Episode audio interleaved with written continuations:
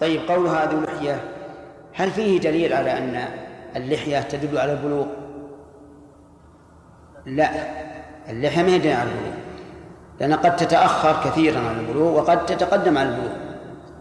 لكن الغالب أن ذا اللحية يكون يكون ذا نعم بالغا.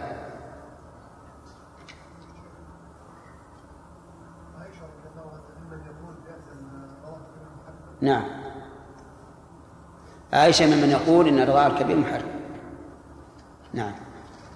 حدثني عبد الملك بن شعيب بن الليث قال حدثني أبي عن جدي قال حدثني عقيل بن خالد عن ابن شهاب أنه قال أخبرني أبو عبيدة بن عبد الله بن زمعة أن أمه زينب بنت أبي سلمة أخبرته أن أمها أم سلمة زوج النبي صلى الله عليه وسلم كانت تقول أبى سائر أزواج النبي صلى الله عليه وسلم أن يدخلن عليهن أحدا بتلك الرضاعة. وقلنا لعائشة والله ما نرى هذا إلا رخصة أرخصها رسول الله صلى الله عليه وسلم لسالم لسالم خاصة. فما هو بداخل علينا أحد بهذه الرضاعة ولا, ولا رائينا. حدثنا هناد هذا فيه دليل على أن نساء النبي عليه الصلاة والسلام كلهن خالفنا عائشة في هذا.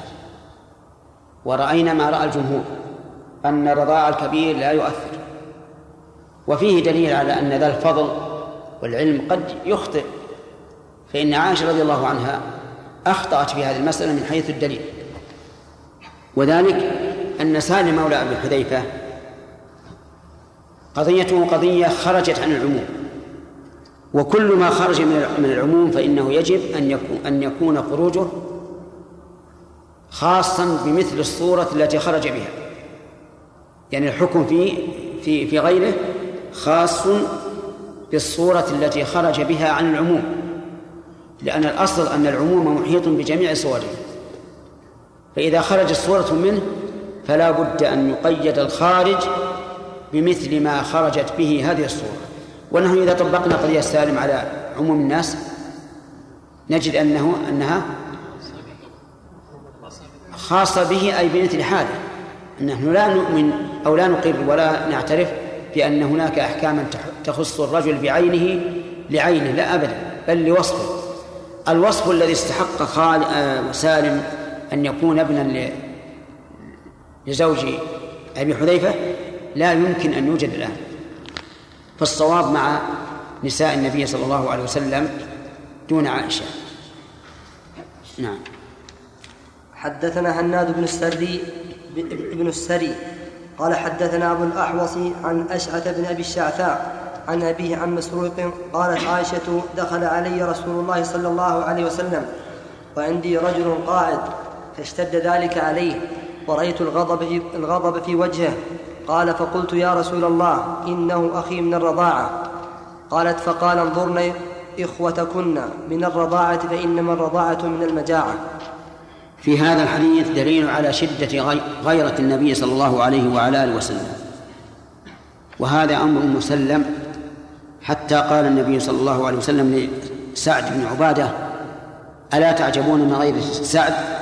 والله إني لأغير من سعد والله أغير مني.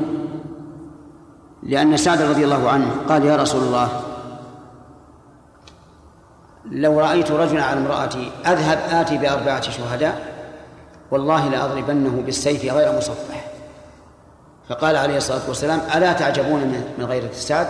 والله إني لأغير من سعد وسعد وإن والله أغير مني. فهنا غضب الرسول عليه الصلاة والسلام لما رأى رجلا عند عائشة. وفيه أيضا العمل بالقرائن لأن عائشة عرفت سبب غضبه. من أنه وجد عندها رجلا. وفيه دليل على تحريم خلوة الرجل الأجنبي بالمرأة لغضب النبي صلى الله عليه وسلم من ذلك. وفيه دليل على ما أشرنا إليه أولا أن الرضاعة المؤثرة هي التي تغني إيش؟ من المجاعة. و وهذا لا يكون إلا في الحولين ونحوهما. نعم.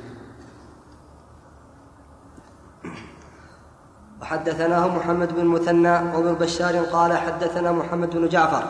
حاء وحدثنا عبيد الله بن معاذ قال حدثنا أبي قال جميعا حدثنا شعبة.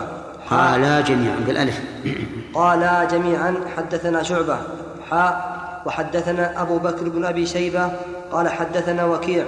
حاء وحدثني زهير بن حرب قال حدثنا عبد الرحمن بن مهدي. جميعا جميعا عن سفيان. حاء وحدثنا عبد بن حميد عبد بن حميد. قال حدثنا حسين الجعفي عن زائدة كلهم عن أشعث بن أبي الشعثاء بإسناد أبي الأحوص كمعنى حديثه غير أنهم قالوا من المجاعة. حدثنا عبيد الله بن عمر بن ميسرة القواريري. قال حدثنا يزيد بن زريع قال حدثنا غير أنهم قالوا من المجاعة. شوف الشرح حتى اللفظ الأول فإنما الرضاعة من المجاعة. اللهم إلا كان المتابعات نعم. لا لعله من المتابعات لأنه قال وحدثناه محمد المثنى وابن بشار قال حدثنا محمد بن جعفر ثم قال وحدثنا عبيد الله لكن حتى حتى لو قلنا هذا. فيها أشكال عندي نعم. حدثنا عبيد نعم. الله بن عمر. إيش؟ ها؟ ها؟ نعم.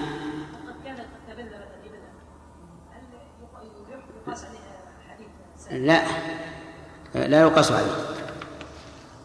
لأن التبني في غير في غير الإسلام من قال أنه حلال. أما لو كان نكاحا غير صحيح في الإسلام لكن صحيح في شريعتهم فهم يقرون عليه إلا إذا كان في حال الإسلام لا يحل له لا تحل له المرأة.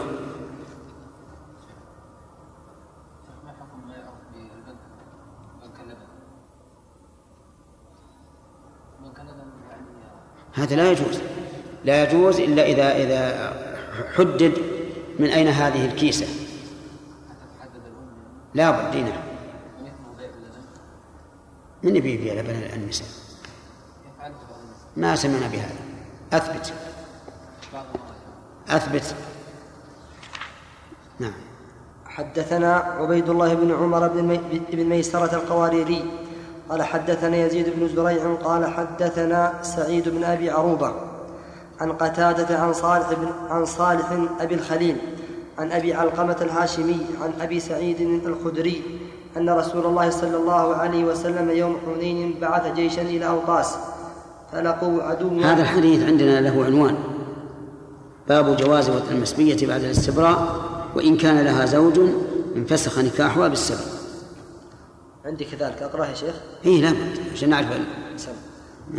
قال باب جواز وطء المسبية وطء المسبية مسبية بعد الاستبراء وإن كان لها زوج فسخ نكاحه بالسبي. نكاحها عندي نكاح. عندك مذكر؟ نسخة حطوا نسخة. وإن كان لها زوج انفسخ نكاحها بالسبي. حدثنا عبيد الله بن عمر بن ميسرة القواريري قال حدثنا يزيد بن زريع قال حدثنا سعيد بن أبي عروبة عن قتادة عن صالح أبي الخليل عن أبي علقمة الهاشمي عن أبي سعيد الخدري أن رسول الله صلى الله عليه وسلم يوم حنين بعث جيشا إلى أوطاس فلقوا عدوا فقاتلوهم فظهر فظهروا عليهم وأصابوا لهم سبايا فكان ناس من أصحاب رسول الله صلى الله عليه وسلم تحرجوا من غشيانهن من أجل أزواجهن من المشركين. فأنزل الله عز وجل في ذلك والمحصنات من النساء إلا ما ملكت أيمانكم أي فهن لكم حلال إذا انقضت عدتهن. قولها المحصنات من من النساء يعني المتزوجات. وهذا أحد المعاني للمحصنات. لها معنى آخر وهن الحرائر كما في قوله تعالى ومن لم يستطع ومن لم يستطع منكم طولا أن ينكح المحصنات المؤمنات. ولها معنى ثالث وهن العفيفات كما في قول الله تعالى إن الذين يرمون المحصنات الغافلات المؤمنات لعنوا في الدنيا والآخرة. والذي يعين المعنى هو السياق وقرائن الأحوال. نعم. وقوله إذا انقضت عدتهن هنا لا عدة بل هو استبراء.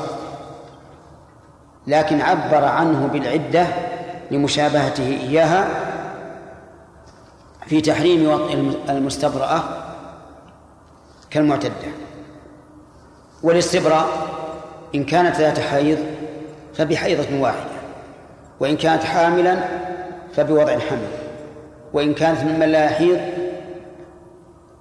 فبمضي شهر.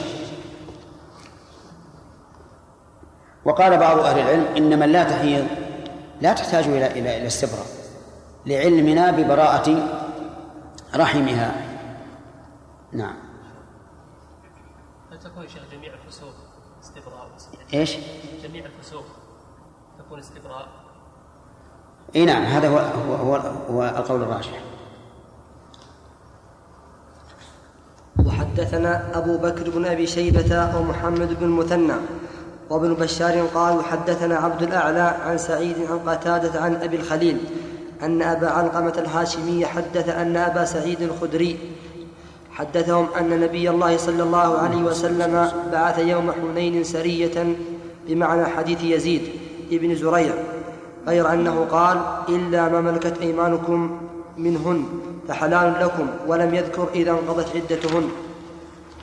وحدثنيه يحيى بن حبيب الحارثي قال حدثنا خالد يعني بن الحارث قال حدثنا شعبة عن قتادة بهذا الإسناد نحوه. وحدثنيه يحيى بن حبيب الحارثي قال حدثنا خالد بن الحارث قال حدثنا شعبة عن قتادة عن أبي الخليل عن أبي سعيد قال أصابوا سبيا يوم أوطاس لهن أزواج فتخوفوا.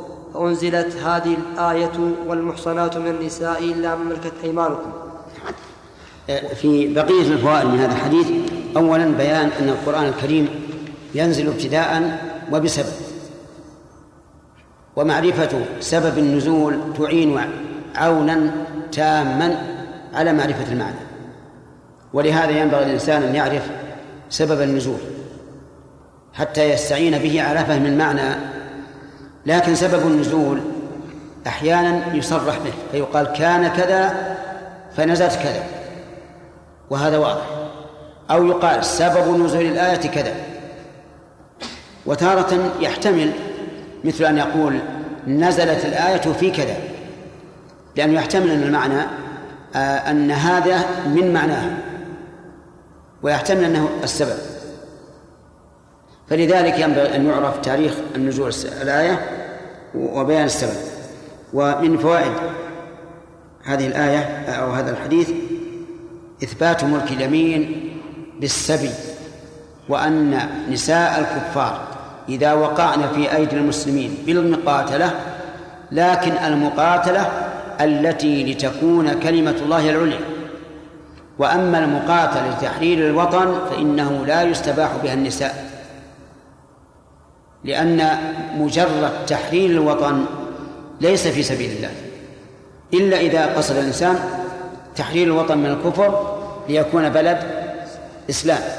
فهنا هذا في سبيل لا شك. ومن ومن فوائد هذا الحديث أن المحرم إنما هو الجماع. وأما التقبيل ونحوه فإنه لا يحرم إلا من خاف على نفسه أن لا يملك نفسه من الجماع إذا قبل فهنا يجب عليه أن يدع المباشرة ونحوها من باب تحريم إيش؟ الوسائل. نعم. شيخ شيخ بارك الله فيكم.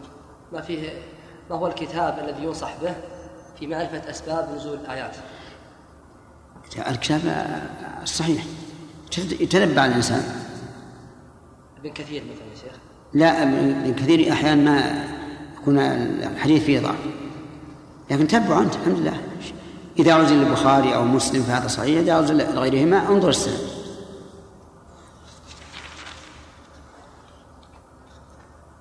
نعم. وحدثني يحيى بن حبيب قال حدثنا خالد.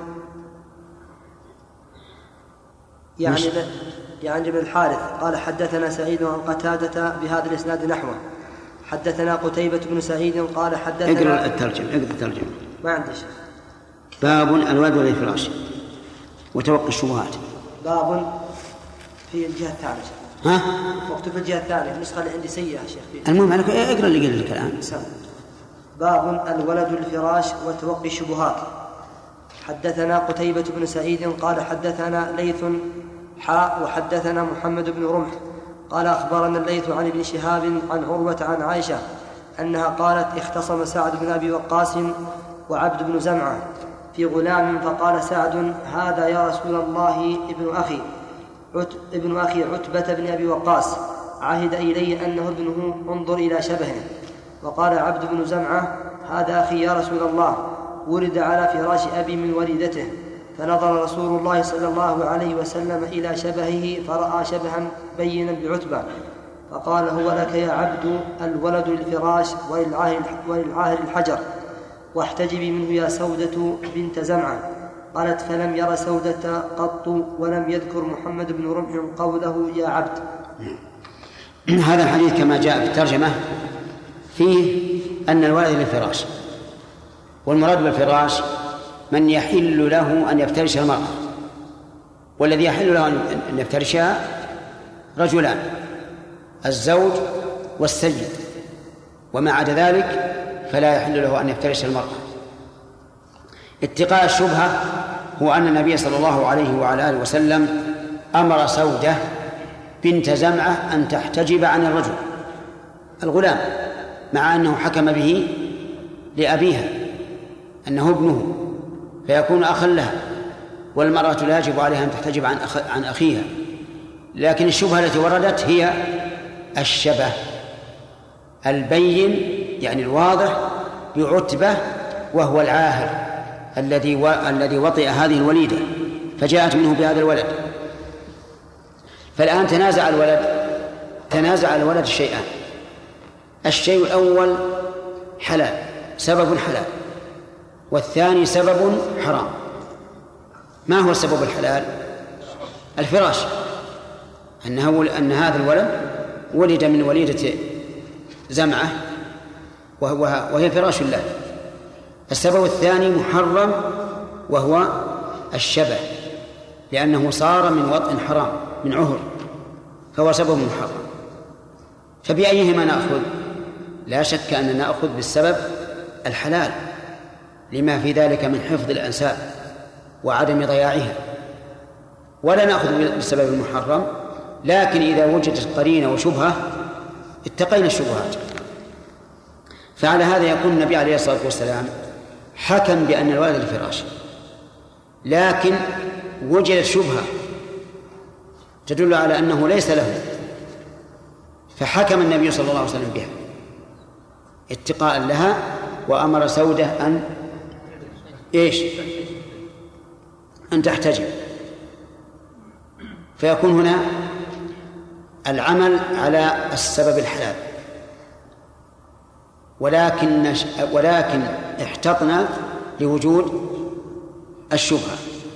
وقال بعض أهل العلم إنه ليس احتياطا وإنما هو عمل بدليلين. الدليل الأول الفراش والدليل الثاني الشبه. لكن هذا القول ضعيف جدا. لأنه لا يمكن أن نعمل بسببين مختلفي الحكم لوجود إيش؟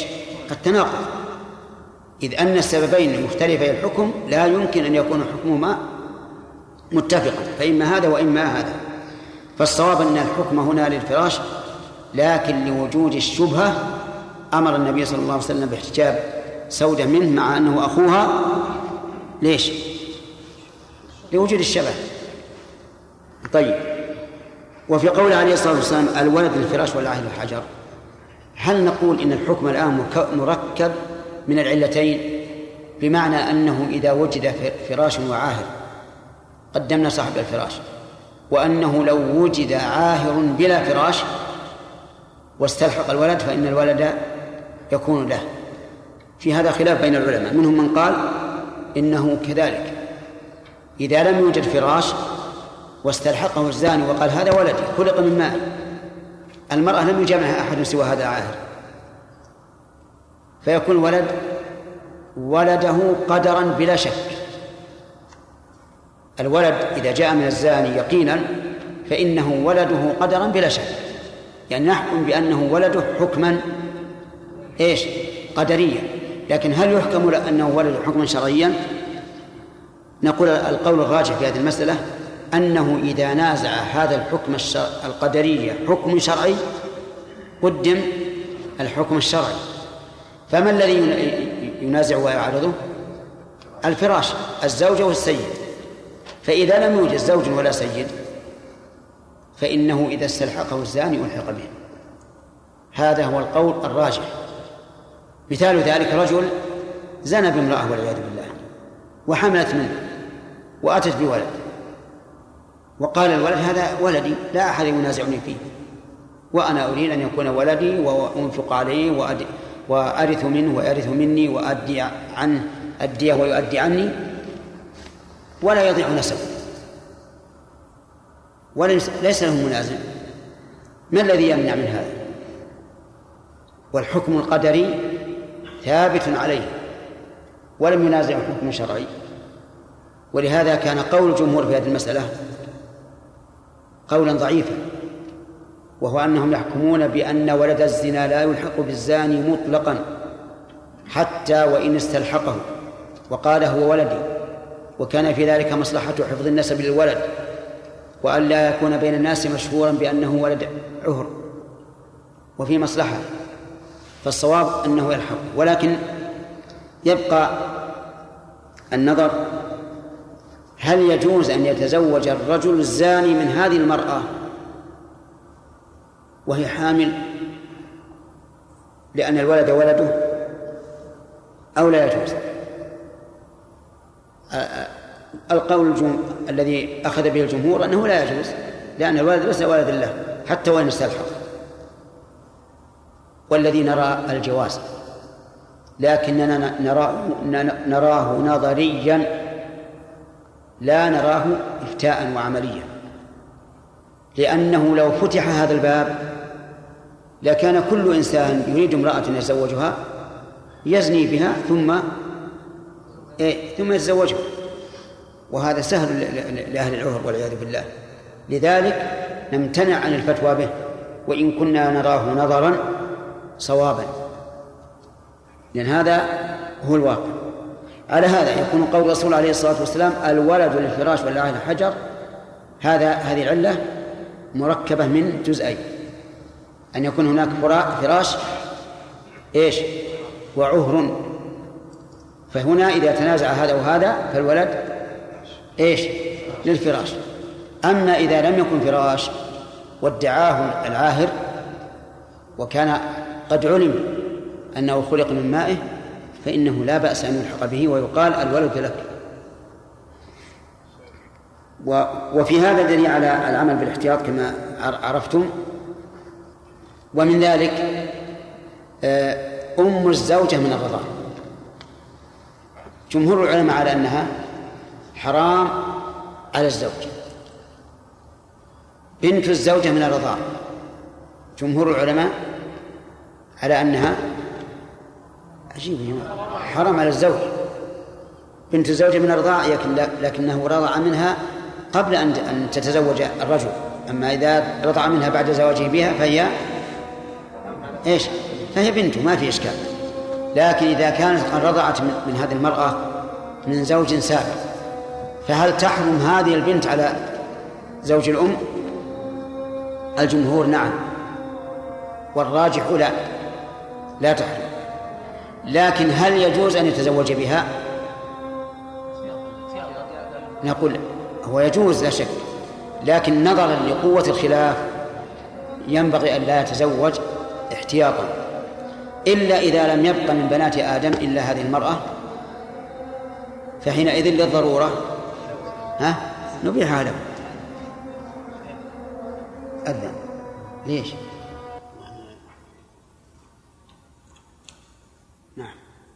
قال الإمام مسلم رحمه الله تعالى في كتابه في كتابه الصحيح. قال الشارح في باب وقال الشارح باب الولد الفراش وتوقي الشبهات. حدثنا سعيد بن منصور وأبو بكر بن أبي شيبة وعمر الناقد. قالوا حدثنا سفيان بن عيينة حاء وحدثنا عبد بن, عبد بن حميد. قال أخبرنا عبد الرزاق قال أخبرنا معمر كلاهما عن الزهري بهذا الإسناد نحوه. غير أن معمرا وابن عيينة في حديثه في حديثهما الولد للفراش ولم يذكر وللعاهر الحجر. وحدثني محمد بن رافع وعبد بسم الله الرحمن الرحيم. قوله الولد للفراش سبق الكلام فيه وبيان هل هذا عام أو في محال المنازعة وبينا أن الصواب في حال المنازعة وأما قوله للعاهر الحجر فقيل المعنى أنه يلقم حجرا وهو كناية عن رد قوله. وقيل المراد للعاهر الحجر يعني الرجم إذا كان ثيبا.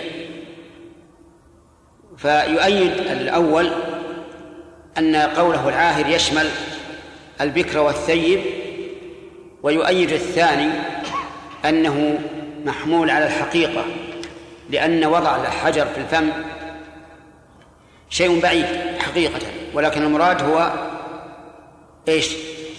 رد قوله. المراد رد قوله. وإن قيل إن المعنيين صحيحان فلا بأس. يعني أن للعاهر الحجر أي الرجم بالحجر إذا كان ثيبا أو للعاهر الحجر يعني أنه يلقم حجرا في فمه وهو كناية عن رد قوله حيث ادعى أن الولد ولده. نعم. وحدثني محمد بن رافع وعبد بن حميد قال ابن رافع ابن رافع حدثنا عبد الرزاق قال أخبرنا معمر عن الزهري عن ابن المسيب وأبي سلمة عن أبي هريرة أن رسول الله صلى الله عليه وسلم قال الولد للفراش وللعاهر الحجر. وحدثنا سعيد بن منصور وزهير بن حرب وعبد الأعلى بن حماد وعمر الناقد.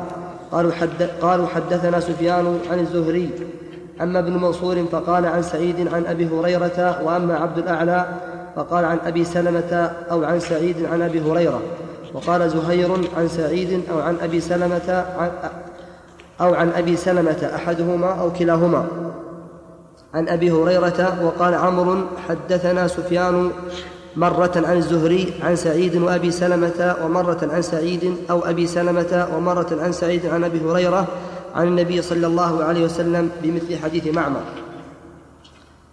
باب العمل بالحاق. وهذا في الحقيقة يشبه الاضطراب في المتن في السند. لكن يقال هذا الاضطراب لا يضر ما دام أصل الحديث صحيحا بلا اضطراب.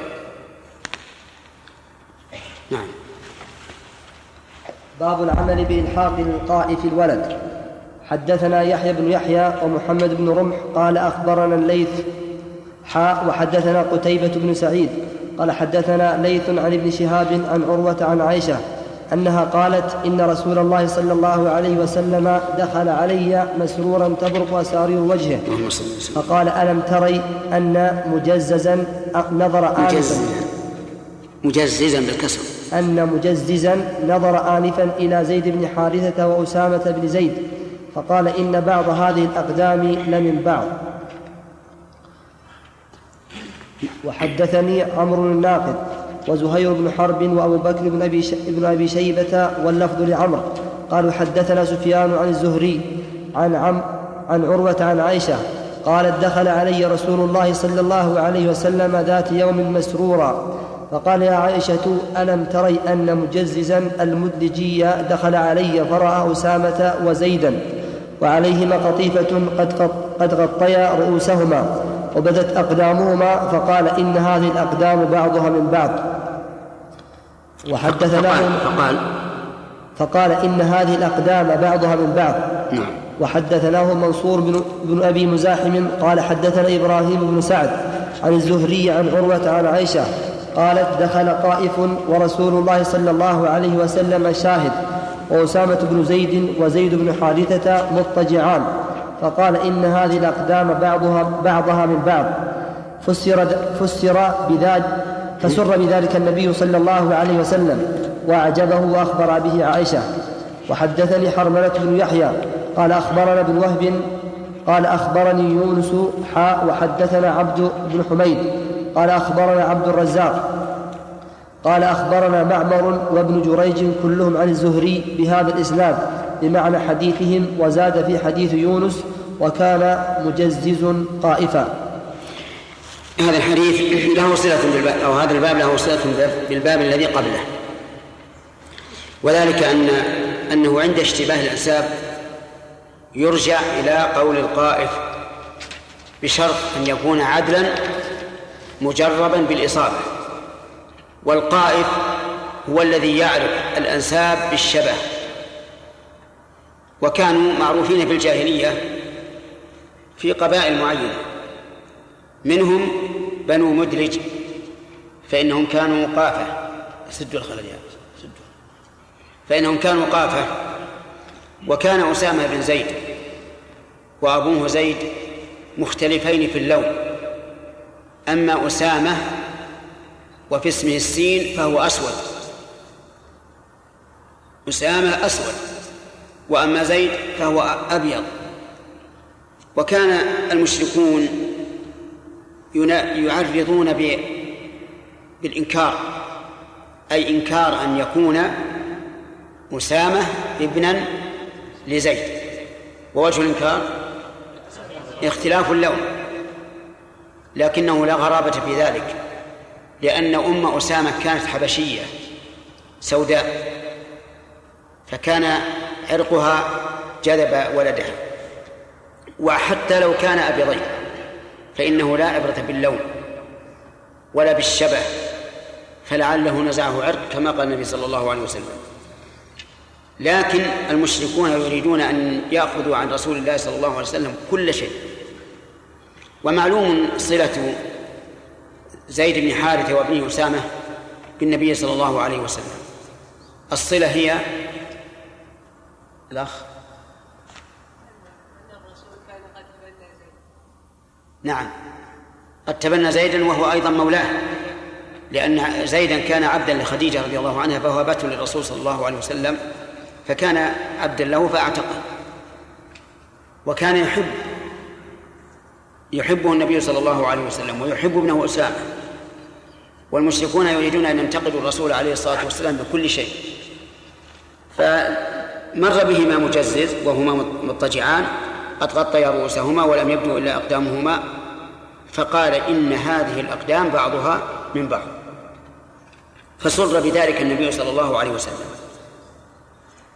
لا لأنه كان في الأول شاكا لكن إذا شهد قائد ومعروف في الجاهلية أن القافة أمرهم شهادتهم مقبولة فإن ذلك ازدياد ثقة فسر بذلك. ففي هذا الحديث دليل على العمل بقول القائل وفيه أيضا أن أن السرور بما يكون سببا له من طبيعة البشر ومن خلق النبي صلى الله عليه وعلى آله وسلم. وفيه بيان مقدار منزلة عائشة رضي الله عنها من النبي صلى الله عليه وعلى آله وسلم لأنه لما سمع بهذا الخبر أتى إليها وأخبرها مما يدل على منزلتها وعلو منزلتها عند النبي صلى الله عليه وسلم. لكن متى يعمل بقول قافة؟ عند الاشتباه. وفي هذه القصة لو قال قائل لا حاجة لذلك لأن زيد بن حارثة لأن أسامة بن زيد ابن لزيد بلا إشكال. قلنا لكن قوة آه لكن تعدد البينات من الأمور المطلوبة التي تثبت بها التي يزداد بها ثبوت الأشياء. نعم. باب قدر ما تستحقه البكر والثيب من إقامة الزوج عندها عقب الزفاف. حدثنا أبو بكر بن أبو بكر بن أبي شيبة ومحمد بن حاتم ويعقوب بن إبراهيم واللفظ لأبي بكر قالوا حدثنا يحيى قالوا حدثنا يحيى بن سعيد عن سفيان عن محمد بن أبي بكر عن عبد الملك بن أبي بكر بن عبد الرحمن بن الحارث بن هشام عن أبيه عن أم سلمة أن رسول الله صلى الله عليه وسلم لما تزوج أم سلمة أقام عندها ثلاثة. وقال إنه ليس بك على أهلك هوان. إن شئت سبعت لك وإن سبعت لك سبعت لنسائي. حدثنا يحيى بن يحيى. هذا الحديث يدل على أن الثيب يقيم عندها الزوج ثلاثة أيام. ثم إن شاء خيرها بين أن يتمها سبعة أيام ولكن يسبع لبقية النساء وبين أن يقطعها ويقسم للنساء ليلة الليلة حتى أرجع إليه والغالب أن المرأة تختار إيش؟ الثاني أو الأول؟ التسبيع. إذن هو الثاني. نحن ذكرنا هو الثاني. إذن تختار الغالب أنها تختار أن يتوقف عند الثلاث ويقسم بعد ذلك. لكن مع هذا الخيار لمن؟ الخيار للزوجة لأن النبي صلى الله عليه وعلى آله وسلم خير أم سلمة ربما تختار أن يسبع لها إذا كان ليس عندها ليس لها إلا ضرة واحدة فهنا قد تختار التسبيع إذا كانت تصادف عادة حيضها أيام قسم الضرة فهنا قد تكون من المصلحة أن ترجح التسبيع وعلى كل حال ما دام خيار لها فهي ستختار ما هو أنفع لها. وفيه أيضا حسن خلق النبي صلى الله عليه وعلى آله وسلم حيث طيب خاطرها بقوله إنه ليس عليك ليس بك على أهلك هوان يعني حتى لا تظن أنه ترك السبع ريال لشيء في نفسه. فينبغي للإنسان أن يطيب قلب صاحبه بما يخطأ بما يخشى أن يكون فيه جرح له. نعم. حدثنا يحيى بن يحيى قال قرأت على مالك عن عبد الله بن أبي بكر عن عبد الملك بن أبي بكر بن عبد الرحمن أن رسول الله صلى الله عليه وسلم حين تزوج أم سلمة وأصبحت عنده قال لها ليس بك على أهلك هوان إن شئت سبعت لك إن شئت, إن شئت سبعت عندك وإن شئت ثلثت ثم درت قالت ثم درت. وإن شئت ثلثت ثم درت قالت ثلث وحدثنا عبد الله بن مسلمة القعنبي قال حدثنا سليمان يعني ابن بلال عن عبد الرحمن بن حميد عن عبد الملك بن أبي بكر عن أبي عبد الرحمن عن أبي بكر أبي بكر بن عبد الرحمن أن رسول الله صلى الله عليه وسلم حين تزوج أم سلمة فدخل عليها فأراد أن يخرج أخذت بثوبه. فقال رسول الله صلى الله عليه وسلم إن شئت زدتك وحاسبتك وحاسبتك به للبكر سبع وللثيب ثلاث. وحدثنا يحيى بن يحيى قال أخبرنا أبو ضمرة عن عبد الرحمن بن حميد بهذا الإسناد مثل مثله. حدثني أبو كريب محمد بن العلاء قال حدثنا حفص يعني ابن غياث عن عبد الواحد بن أيمن عن أبي بكر بن عبد الرحمن بن الحارث بن هشام عن أم سلمة. ذكر تعرفون أن هذا السياق الأخير حدثنا عبد الله بن مسلمة أن الظاهر أنه من كلام آه، أبي بكر بن عبد الرحمن لأنه لم يرفعه يعني لم يقل أنه عن أم سلمة. ولهذا قال إن شئت زدتك وحاسبتك هذه اللفظ لم لم تكن من النبي صلى الله عليه وسلم.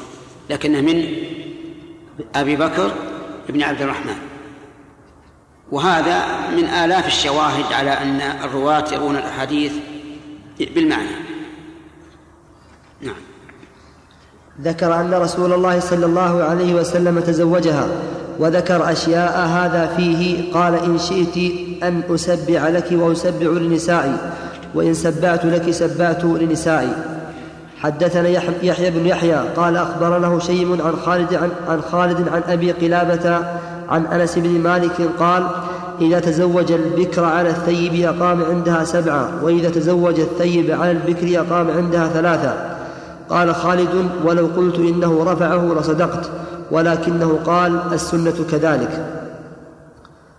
وحدثني في هذا بناء على الصحابة يفرقون بين قول القائل من السنة أو السنة كذا وبين رفع الحديث. وذلك أن السنة إذا قال الصحابي السنة كذا أو من السنة فهو مرفوع حكما وليس مرفوعا صريحا. أما إذا قال قال النبي فهو مرفوع صريحا. وفي هذا الحديث دليل على التفريق بين البكر والثيب. أن البكر يقسم لها سبع والثيب ثلاث والفرق يعني وجه الفرق بينهما ظاهر. أولا أن الثيب أرغب للزوج من من البكر. أن البكر أرغب للزوج من الثيب.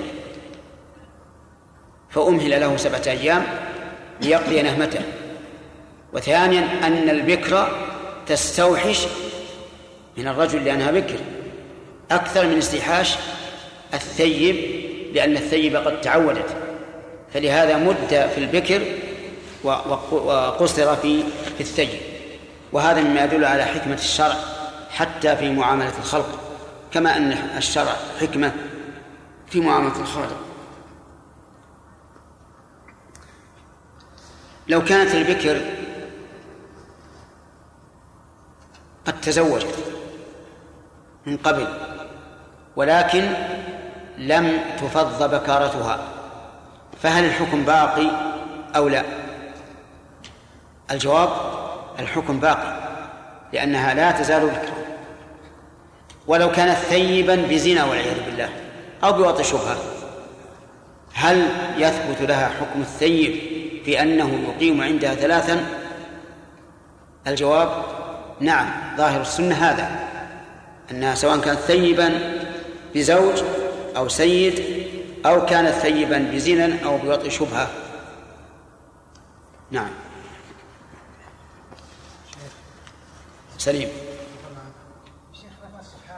إيش؟ رفع الصحابي لفظ السنة إلى إلى الرسول صلى الله عليه وسلم حكما ما ما. آه حكما يعني معناها أنه يحكم له بأنه مرفوع وإن لم يكن مرفوعا لأن المرفوع هو الذي ينسب إلى الرسول عليه الصلاة والسلام فيقال قال رسول الله أو فعل رسول الله.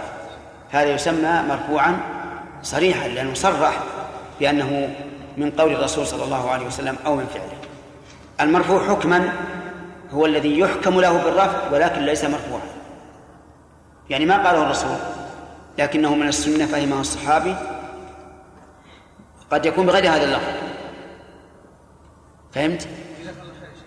وجه وجه حكم الصحابي للمعنى ما فهم آه رواية رواية الصحابي بالمعنى؟ يعني أن الصحابي لما قال هذا المرفوع حكمة.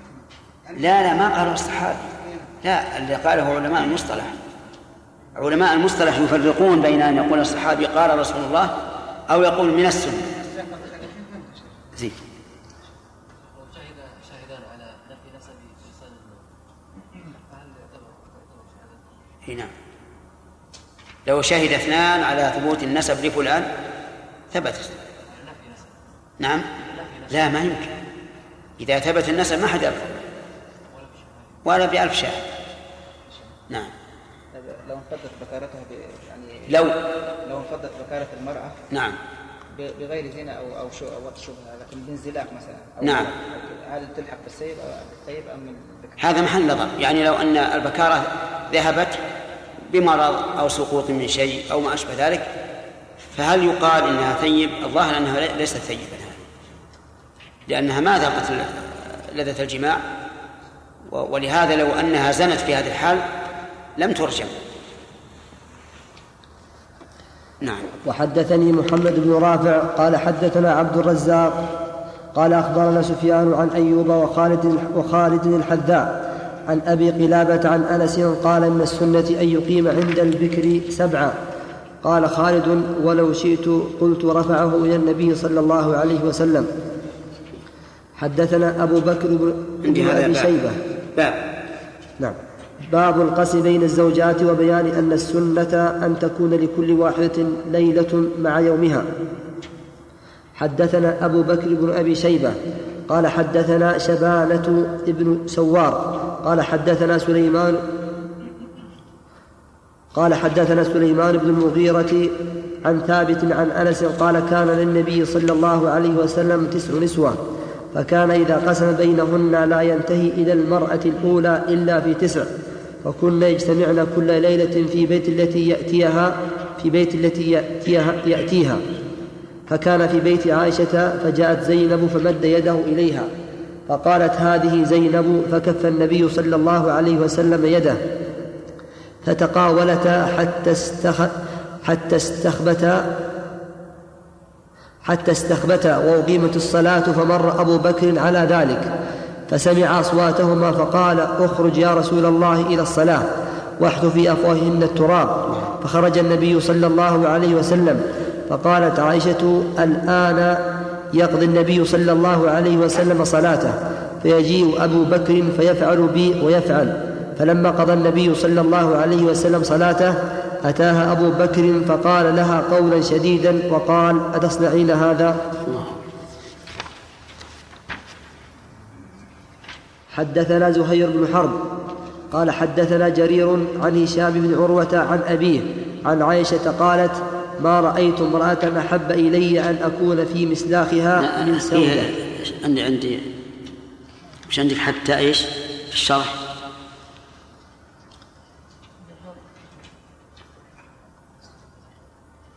استخبثتا استخ حتى الشرح. ها الشرح. شو؟ الشرح يقول قوله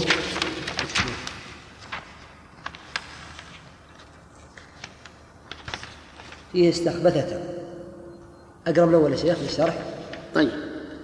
قال أما قوله تسع نسوة فهن اللاتي توفي عنهن صلى الله عليه وسلم وهن عائشة وح- وحفصة وسودة وزينب وأم سلمة وأم حبيبة وميمونة وجويرية وصفية رضي الله عنهن ويقال نسوة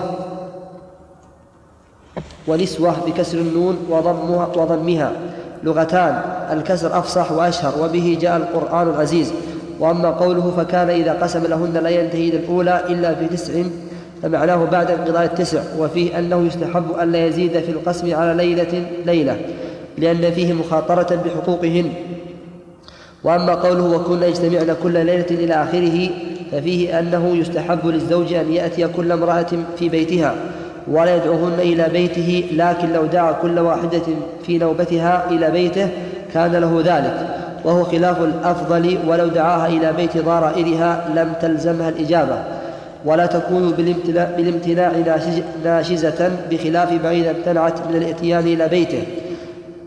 لأن عليها ضرائرا في الإتيان لأن عليها ضرارا في الإتيان إلى ضرتها وهذا الاجتماع كان برضاهن وفي أنه لا يأتي غير صاحبة النوبة في بيتها في الليل بل ذلك حرام عندنا إلا لضرورة بأن حضرها الموت أو نحوه من الضرر.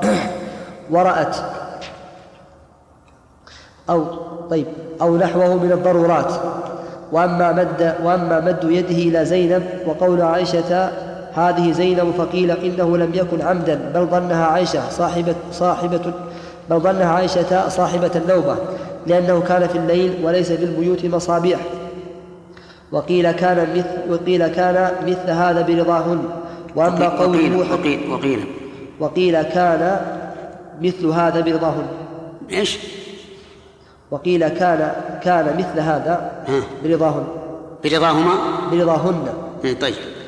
وأما قوله حتى استخبتا فهو بخاء معجمة ثم باء مفتوح موحدة مفتوحتين. ثم تاء ثم تاء مثنات فوق فوق من السخب وهو اختلاط الأصوات وارتفاعها. إيش؟ من السخب. نعم. وهو اختلاط الأصوات وارتفاعها ويقال أيضا صخب بالصاد. هكذا هو في معظم الأصول. وكذا نقله القاضي عن رواية الجمهور وفي بعض النسخ استخبتتا بتاء مثلثة أي قالتا الكلام الرديء. وفي بعضها استحيتا من الاستحياء. ونقل القاضي عن رواية بعضهم استحثتا بم- بمثلثة ثم مثناه قال ومعناه إن لم يكن تصحيفا أن كل واحدة حثت في حثت في وجه الأخرى التراب. وفي هذا الحديث ما كان عليه النبي صلى الله عليه وسلم من حسن الخلق وملاطفة الجميع. وقد يحتج يحتج الحنفية بقوله مد يده. بس على كل حال اللي عندي لا- ليست فيها اللي عندي حتى استحبتا كذا عندكم؟ استخبت ها؟ عندنا استخبت استخبتا إيه. هذه استخبتا من الصخب استخبتتا من خبث الكلام ورد ورداءته لكن استحبتا في أيضا استح- استحدثاتا استحدثتا من حثو التراب اللي عندي استحبتا إن صحت النسخة فالمراد أن كل واحدة منهما حبت إلى الأخرى كما يكون عند النزاع بين بين اثنين. كل واحد من شدة الغضب يحكو على الآخر. وعلى كل حال فكما ترون الآن النسخ اختلفت. لكن يظهر والله أعلم أن المراد على سبيل العموم أن كل واحدة قالت للأخرى كلاما رديئا. في هذا الحديث أن الرسول صلى الله عليه وسلم مد يده إلى زينب. كيف يمد يده إلى زينب؟ يظن أنها هي صاحبة الليلة. ووجه ذلك أن البيوت في ذلك الوقت ليس فيها مصابيح وإضاءة تعرف. والحديث بقي إن شاء الله. يعاد الحديث اللي, اللي قال زكي باب القسم بين الزوجات وبيان أن السنة أن تكون لكل واحدة ليلة مع يومها. حدثنا أبو بكر بن أبي شيبة قال حدثنا شبانة بن سوار قال حدثنا سليمان بن المغيرة عن ثابت عن أنس قال كان للنبي صلى الله عليه وسلم تسع نسوة. فكان إذا قسم, قسم بينهن لا ينتهي إلى المرأة الأولى إلا في تسع. وكن يجتمعن كل ليلة في بيت التي يأتيها في بيت التي يأتيها. فكان في بيت عائشة. فجاءت زينب فمد يده إليها. فقالت هذه زينب. فكف النبي صلى الله عليه وسلم يده. فتقاولتا حتى حتى استخبتا حتى استخبتا.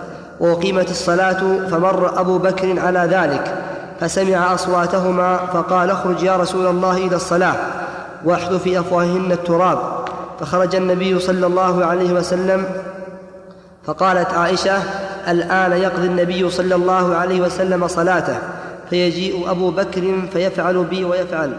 فلما قضى النبي صلى الله عليه وسلم صلاته أتاها أبو بكر فقال لها قولا شديدا وقال أتصنعين هذا؟ هذا الحديث فيه فوائد منها جواز زيادة الأربع الزيادة على أربع في حق النبي صلى الله عليه وعلى آله وسلم. وأما الأمة فلا تزيد على أربع.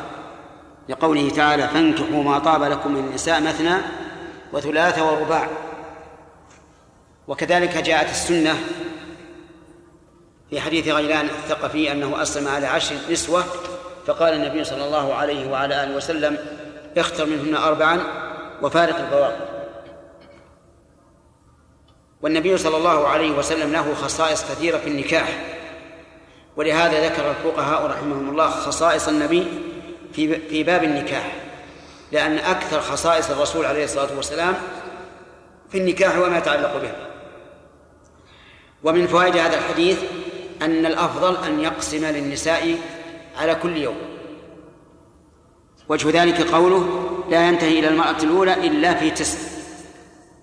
فإذا كنا تسع نسوة وقسم لهن على كل يوم انتهى إلى الأولى عند تمام التسع. ولكن لو رضينا بأن يقسم لهن على ليلة على ليلتين ليلتين فهل لهن فهل له ذلك؟ الجواب نعم لأن القاعدة أن كل حق لآدمي على وجه الخصوص له أن يأخذ به وله أن يسقطه لكن لو أجبرنه على ذلك فهل يلزمه الجواب لا. لو قلنا إنا نريد أن يكون القسم على ليلتين ليلتين ولكنه لم يرضى بهذا فإنهن لا يجبرنه على ذلك لأن الأصل إيش؟ أن يكون القسم يوما ويوما. ومن فوائد هذا الحديث جواز اجتماع الذرات في بيت واحد.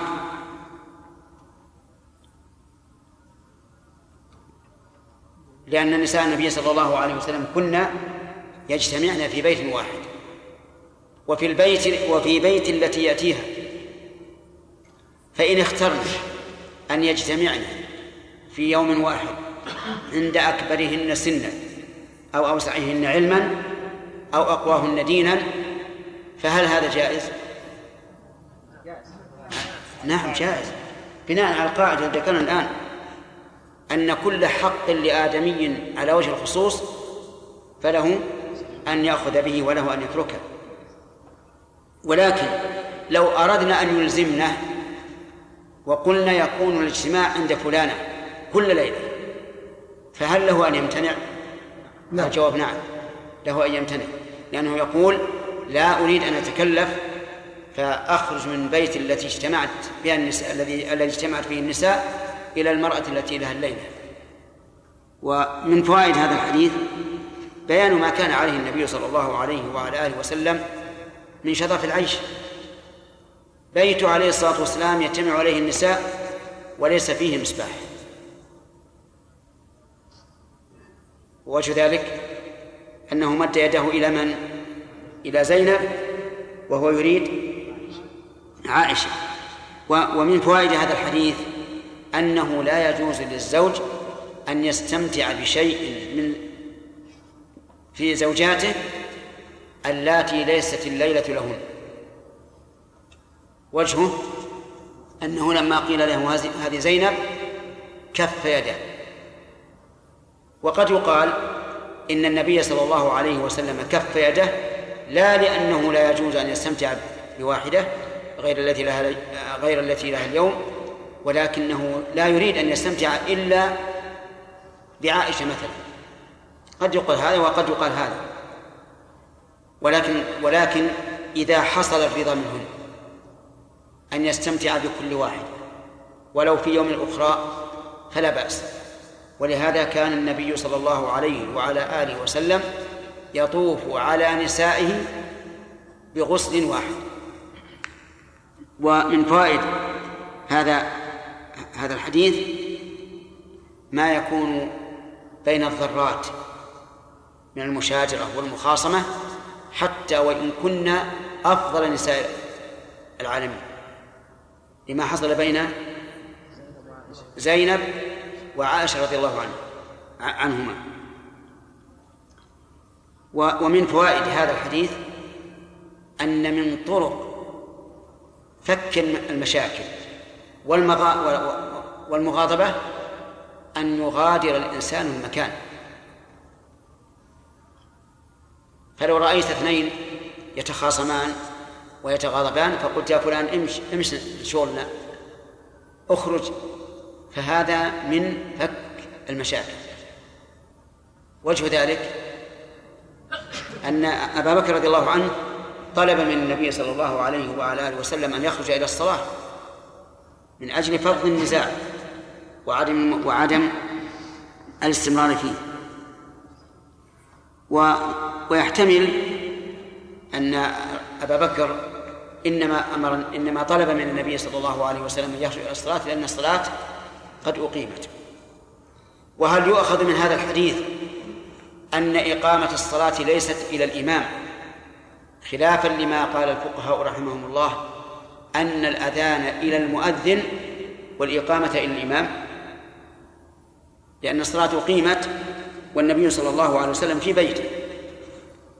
ربما يقال ذلك وربما يقال إن النبي صلى الله عليه وسلم جعل علامة للمؤذن إذا بلغت فإنه يقيم. وهذا هو الأقرب. والدليل على هذا أن النبي صلى الله عليه وعلى آله وسلم لما تخلف ليلة من الليالي حتى ذهب عامة الليل لم يقم المؤذن. حتى جاءوا ودعوا الرسول عليه الصلاة والسلام إلى الصلاة.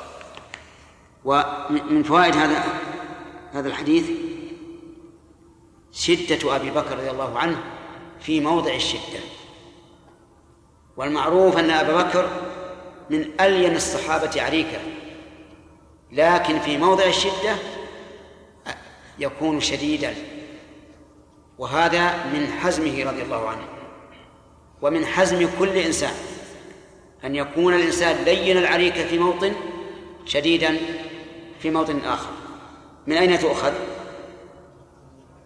من قول اخرج إلى الصلاة واحثوا في أفواههن التراب لإرغامهن وإذلالهن وعدم استعلائهن. ومن فوائد هذا الحديث شدة خوف عائشة من أبيها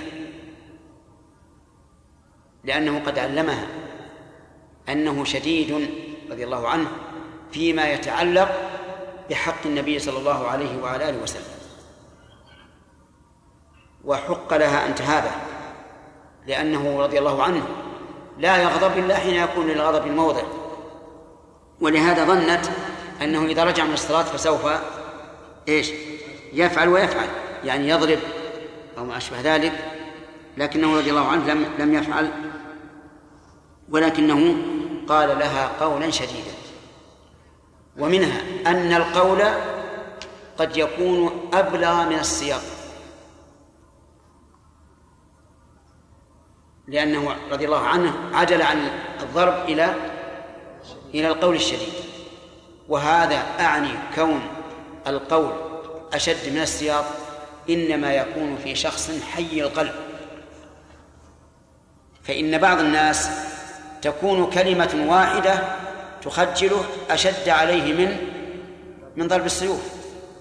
وبعض الناس لا يهتم. توبخ عدة ساعات ولا يهتم. لكن لو تضربه مرة واحدة اهتم وتأدب.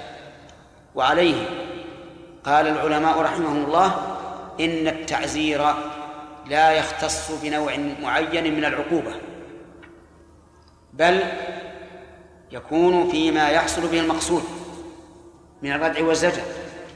فمن الناس من يكون تعزيره بالضرب ومن الناس من يكون تعزيره بأخذ المال ومن الناس من يكون تعزيره بالتوبيخ ومن الناس من يكون تعزيره بالإيقاف أمام الناس.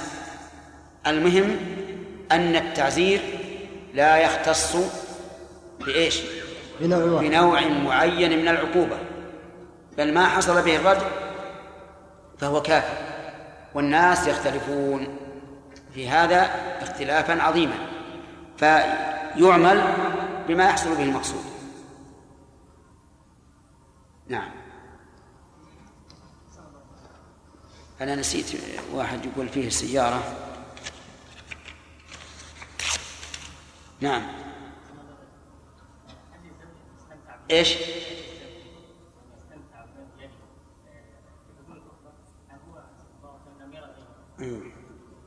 هذا سؤال مهم. يعني هل يجوز للزوج أن يستمتع بإحدى زوجاته مع مشاهدة الأخرى؟ هذا يرجع إلى العرف. أنا سمعت رجلا يقول إنهم في بلادهم لا يهتمون بهذا الأمر بمعنى أنه يستمتع بإحدى الزوجتين والأخرى حاضر حتى إنه ينام بالفراش بينهما بين الزوجتين. وهذا شيء نادر جدا. لكن يرجع في هذا إلى العرف إذا كان لا بأس به إذا كان لا لا يرون فيه بأسا فلا حرج. نعم. أخذت تفضل.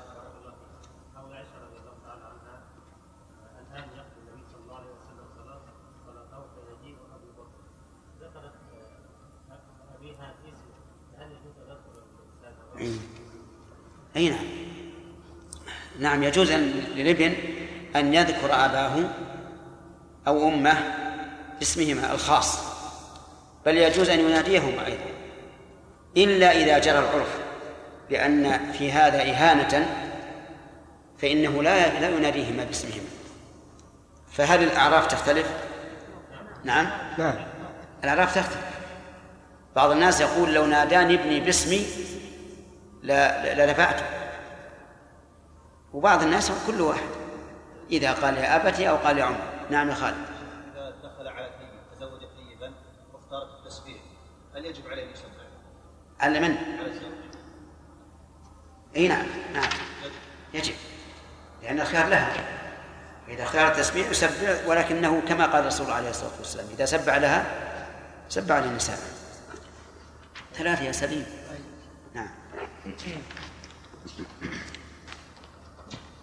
باب جواز هبتها نوبتها لضرتها.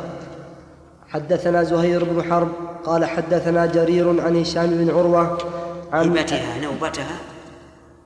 اعرفها يا شراب مفعول به شيخ. مفعول إيش؟ مفعول لهبة. هبة؟ نعم. والها وهاء في قول هبتها. مضاف. وش محله؟ من حيث المعنى. المرأة هبة المرأة. وش من حيث المعنى. وش محلها من حيث المعنى؟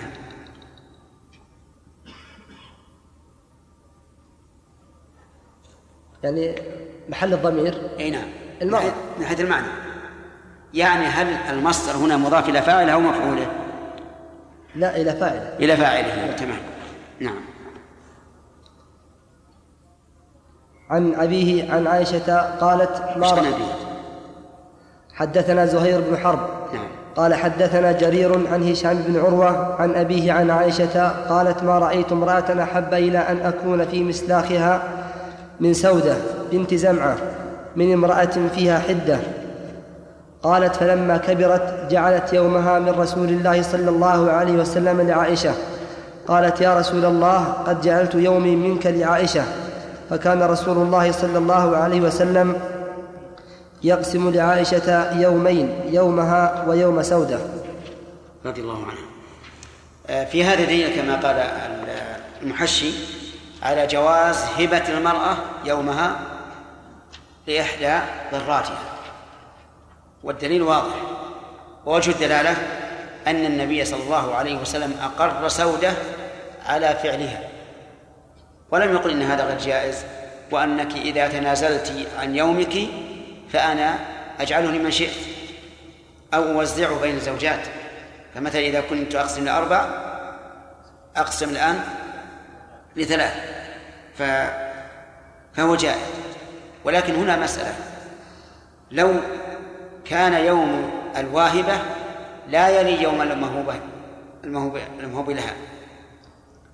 هل له أن يجعل اليومين متواليين؟ يعني مثلا يوم واحد عند الواهبة ويوم ثلاثة عند الموهوبة له الموهوب لها. هل له أن ينقل هذه إلى إلى آه، اليوم الثاني حتى يكون يومين حتى يكون يوم يومان متواليان؟ نعم. يحتمل لكن أما برضاهن فلا فلا بأس. برضاهن لا بأس. بغير الرضا يحتمل أن نقول إن له أن ينقل يومها إلى يوم الموهوب لها من أجل أن يكون اليومان متواليين. وقد يقال بالتفصيل إن علمنا أن امتناع الزوجات من نقل يوم اليوم إلى اليوم الثاني إلى اليوم الذي يليه من أجل المضارة فهنا لا عبرة بمنعهن. وإن علمنا وإن علمنا أن ذلك لغرض صحيح فلا بأس. وهذا التفصيل هو الحق. إذا علمنا أن أن امتنعهن من نقل اليوم إلى اليوم الذي يليه مضارة بالتي وهب لها. فنقول إن النبي صلى الله عليه وسلم قال لا ضرر. إيش؟ ولا ضرار. أما إذا علمنا أنه لغرض صحيح والأغراض تختلف ولكل مقام مقال فهنا نقول يجب أن تبقى, أن تبقى الأيام والليالي على ما هي عليه. طيب وهل له أن يرد الهبة؟ بمعنى أن يقول أنا لا أقبل الهبة. إذا تنازلت عن يومك أجعل القسم ثلاث لثلاث بدل أن يكون من أن يكون لأربع. هل له ذلك؟ نعم. نقول نعم له ذلك. له ذلك. فإن قالت لا أقبل إلا أن تجعله لفلانة فلها الحق. إذا رأت أن الزوج صمم على أن يقسم لثلاث فلها أن ترجع فلها أن تشترط وتقول إن جعلته لفلانة فأنا متنازل وإلا فأنا على حقي. فلا فلها ذلك ومن فوائد هذا الحديث فقه سودة رضي الله عنها. كما أفقه نساء الصحابة رضي الله عنهم. وجه هذا أنها أرادت أن تبقى زوجة للنبي صلى الله عليه وسلم حتى تكون زوجة له في الآخرة لأنه لو طلقها لو طلقها لم تكن زوجة له في الآخرة ومنها من فوائد هذا الحديث العمل بالقرائن. العمل بالقرائن. لأن سودة لا بد أنها خافت أن الرسول عليه الصلاة والسلام إيش؟ يطلقها. وإلا فلا تظن أبدا أنها أرادت أن تؤثر غيرها بنصيبها من الرسول عليه الصلاة والسلام. هذا شيء مستحيل. لكنها خافت أن يطلقها. فرأت أن المصلحة تقتضي أن ذهب يومها لعائشة. ومن فوائد هذا الحديث أنه ينبغي لمن أرادت أن تهب يومها للزوج أن تنظر أحب النساء إليه. لأنه من المعلوم عند الجميع أن أحب نساء النبي صلى الله عليه وسلم إليه عائشة رضي الله عنها. شوف شرح الحديث ما رأيت امرأة قوله عن عائشة رضي الله عنها ما رأيت امرأة أحب إلى أن أكون في مستاخها من سودة بنت زمعة من امرأة فيها حدة. قوله المسلاخ بكسر الميم وبالخاء المعجمة وهو الجلد ومعناه أن أكون أنا هي. ومعناه أن أكون أنا هي. وزمعة بفتح الميم وإسكانها وزمعة بفتح الميم وإسكانها. وقولها من امرأة قال القاضي من هنا للبيان واستفتاح الكلام ولم ترد عائشة عيب سودة بذلك بل وصفتها بقوة النفس وجودة القريحة وهي الحدة بكسر الحاء. قولها فلما كبرت. أكمل يا شيخ. ما رأيت امرأة أحب إلي أن أكون في الساحة من زوجة من زمعة من امرأة فيها حدة وش معناها؟ ما ما ما ذكر معناه. أعيد الكلام يا شيخ. أي نعم. المسلاخ بكسر الميم وبالخاء المعجمة وهو الجلد ومعناه أن أكون أنا هي. وزمعة بفتح الميم وإسكانها. وقولها من امرأة قال القاضي من هنا للبيان. واستفتاح الكلام ولم ترد عائشة عيب سودة بذلك بل وصفتها بقوة النفس وجودة القريحة وهي الحدة بكسر الحاء يعني كان عائشة تمنت أن تكون مثل مثل مثل سودة في القوة والحدة. آه، فلما كبرت إلى آخره. نعم. تبين المعنى الحمد لله. حدثنا أبو بكر بن أبي شيبة قال حدثنا عقبة بن خالد. حاء وحدثنا عمرو الناقد. قال حدثنا الأسود بن عامر. قال حدثنا زهير. حاء وحدثنا مجاهد بن موسى قال حدثنا يونس بن محمد قال حدثنا شريك شر. قال حدثنا شريك كلهم عن هشام بهذا الإسناد أن سودة لما كبرت بمعنى حديث جرير وزاد في حديث شريك قالت وكانت أول امرأة تزوجها بعدي حدثنا أبو في هذا دليل على أن ما جاء في التاريخ أن سودة رضي الله عنها تزوج- تزوجها الرسول بعد خديجة غلط وأن الصواب أنه تزوج عائشة بعد خديجة لأن سودة هي أول امرأة تزوجها عليه الصلاة والسلام لكن أكثر المؤرخين يقولون إنها أنه تزوجها بعد بعد خديجة وليس كذلك بل تزوج عائشة بعد خديجة إلا أنه لم يدخل بها إلا بعد ذلك.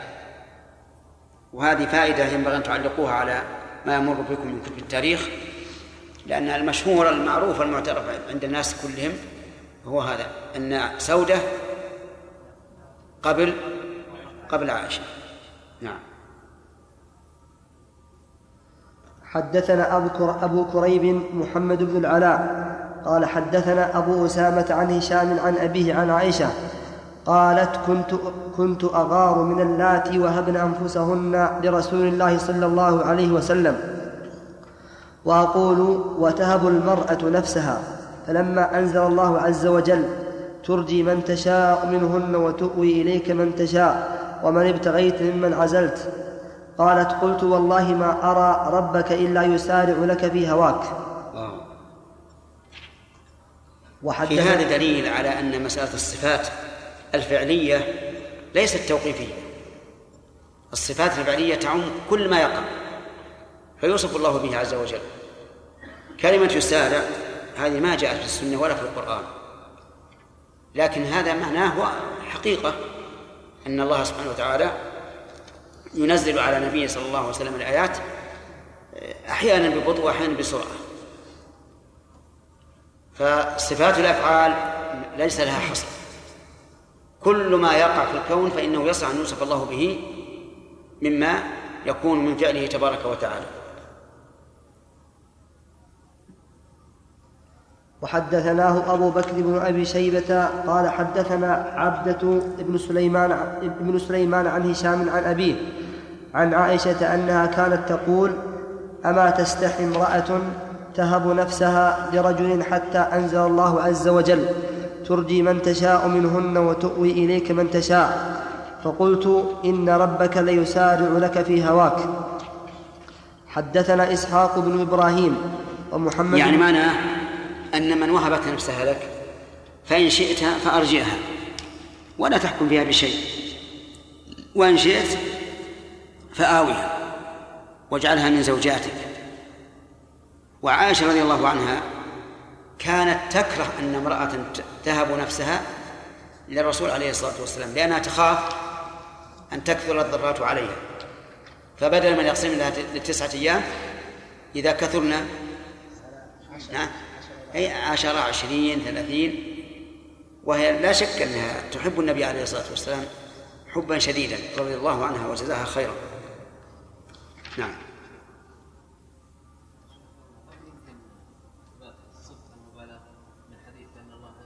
نعم. نعم. نثبتها. مثل إن الله لا يستحيي أن يضرب مثلا. نعم. ها؟ نعم. هل يرد على من استدل بها؟ على واجبا على النبي صلى الله عليه وسلم. لا. يعني ما ما في ما فيها دليل. ما فيها دليل. بل إنه كان يقول اللهم هذا قسمي فيما أملك. فلا تلمني فيما لا أملك.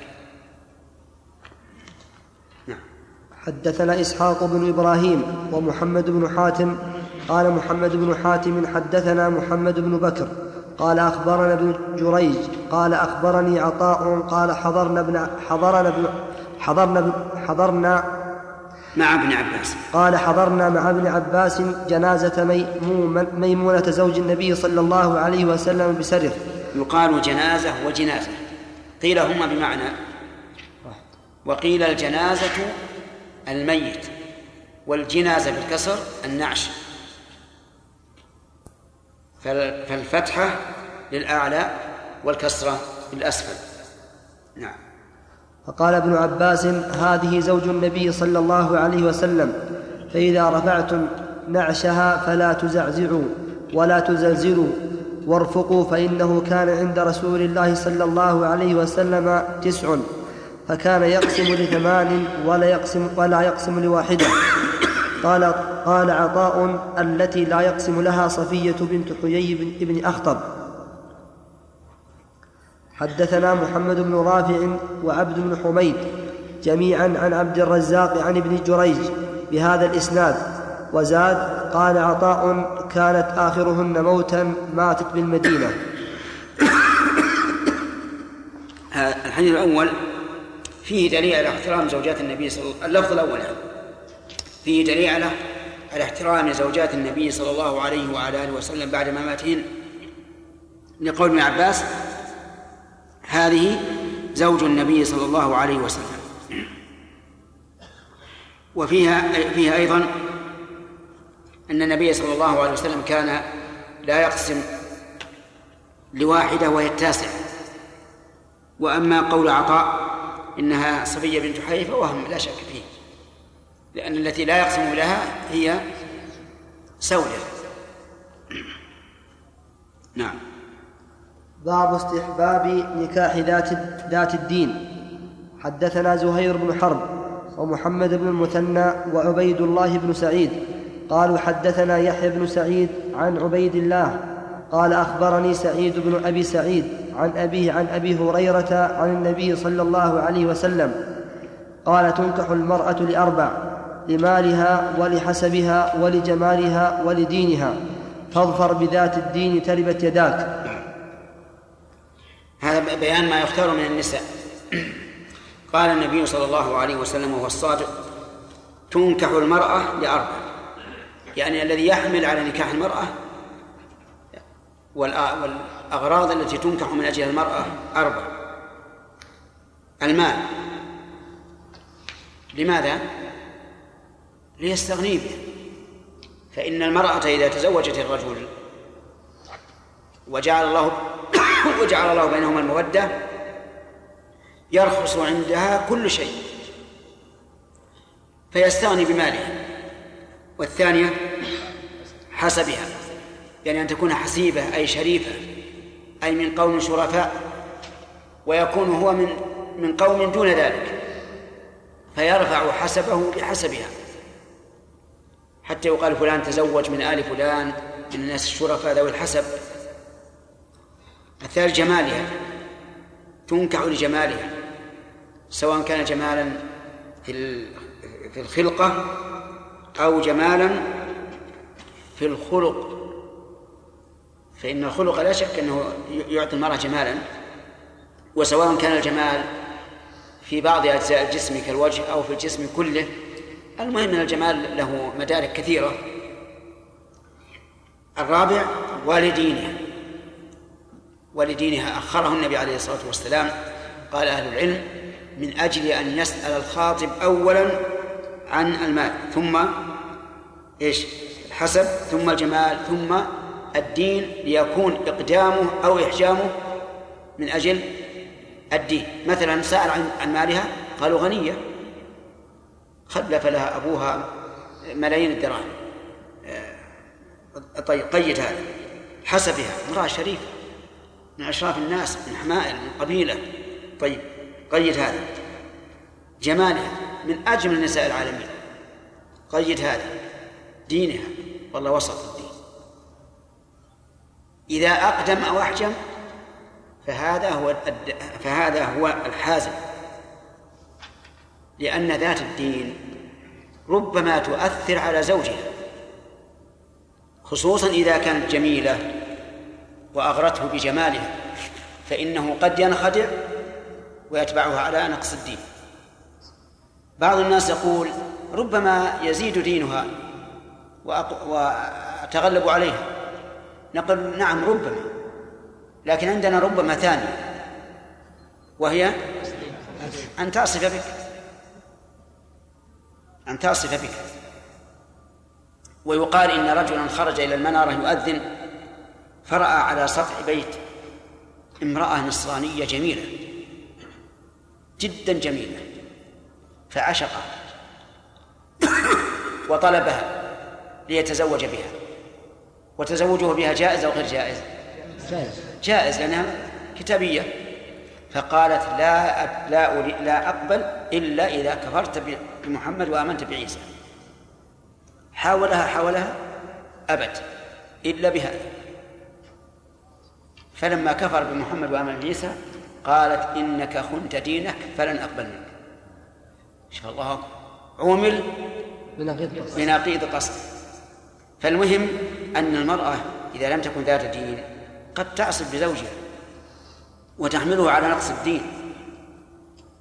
وأيضا لو فرضنا أنها لم تحمله وأنه رجل حازم ولم يتأثر في دينه فربما تماطل بحقه. إذا لم تكن آه، إذا لم يكن الحب بينهما متبادلا قد تماطل بحقه ولا تقوم به وهي غير لم تسأل عن هذا لأنها غير دينة. فالمهم أن الدين هو أهم شيء. تحفظك إذا غبت وتحفظ سريرتك وتؤدب أولادك وتصلح لك شأنك. ولهذا قال النبي صلى الله عليه وسلم اظفر بذات الدين. يعني احرص عليها كما يظفر المقاتل بالغنيمة. ثم قال تربت يداك يعني بشوف المعنى. يعني إذا ظفرت بذات الدين افتقرت. لأن معنى تربت يداك أي لصقت بالتراب من الفقر. نعم. هل هذا المعنى؟ لا. هذه الكلمة هي غاية ما يكون من الإغرى والحث. يعني أن العرب تستعمل مثل هذا التركيب من أجل إيش؟ الإغراء والحث وقال بعض العلماء تربت يمينك إن لم تظفر بها. فيجعلونها على تقدير شيء محذوف. أي تربت يمينك إن لم تظفر بها لكن يقال لا حاجة إلى هذا. ما دام هذا أسلوبا عربيا معروفا يقصد به إيش؟ الإغراء والحث فلا حاجة للتقدير لأن الأصل هو عدم التقدير. واعلم أنك إذا اخترت ذات الدين استرشادا بإرشاد النبي صلى الله عليه وسلم فإن الله سيجعل من لم تكن جميلة إيش؟ جميلة لأنك استرشدت بإرشاد النبي صلى الله عليه وسلم واخترتها من أجل ذلك والله عز وجل قد يقلب الجميل حسنا قد الجميل قبيحا والقبيح جميلا فيما حتى فيما يتصور الإنسان أمامه. قد يكون مثلا امرأة زوجة له يراها غير جميلة ولكن يباهيها الله بعينه ويجملها بعينه حتى يرى أنها أجمل نساء العالم. وقد يكون بالعكس. فالمهم أن من ظفر بذات الدين استرشادا بإرشاد النبي صلى الله عليه وسلم فليبشر بالخير. هناك فرق بين ترب وأترب نذكره إن شاء الله بعد الأذان.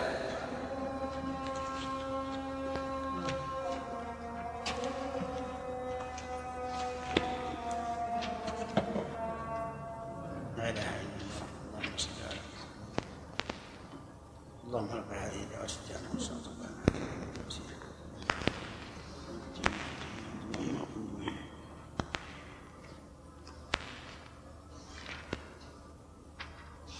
الفرق بين أترب وترب أترب اغتنى. حتى صار ماله كالتراب من كثرته. ترب بمعنى افتقر لأنها تلصق يده في التراب ما عنده شيء. وعلى هذا قال الشاعر وإن أتربوا جادوا وإن تربوا عفوا. إن أتربوا جادوا يعني لأنهم أغنياء. وإن تربوا عفوا يعني عن سؤال الناس. بسم الله الرحمن الرحيم. الحمد لله رب العالمين وصلى الله وسلم على عبده ورسوله نبينا محمد وعلى آله وصحابته أجمعين. قال الإمام مسلم رحمه الله تعالى في كتابه الصحيح قال وحدثنا محمد بن عبد الله بن نمير في باب استحباب نكاح ذات الدين.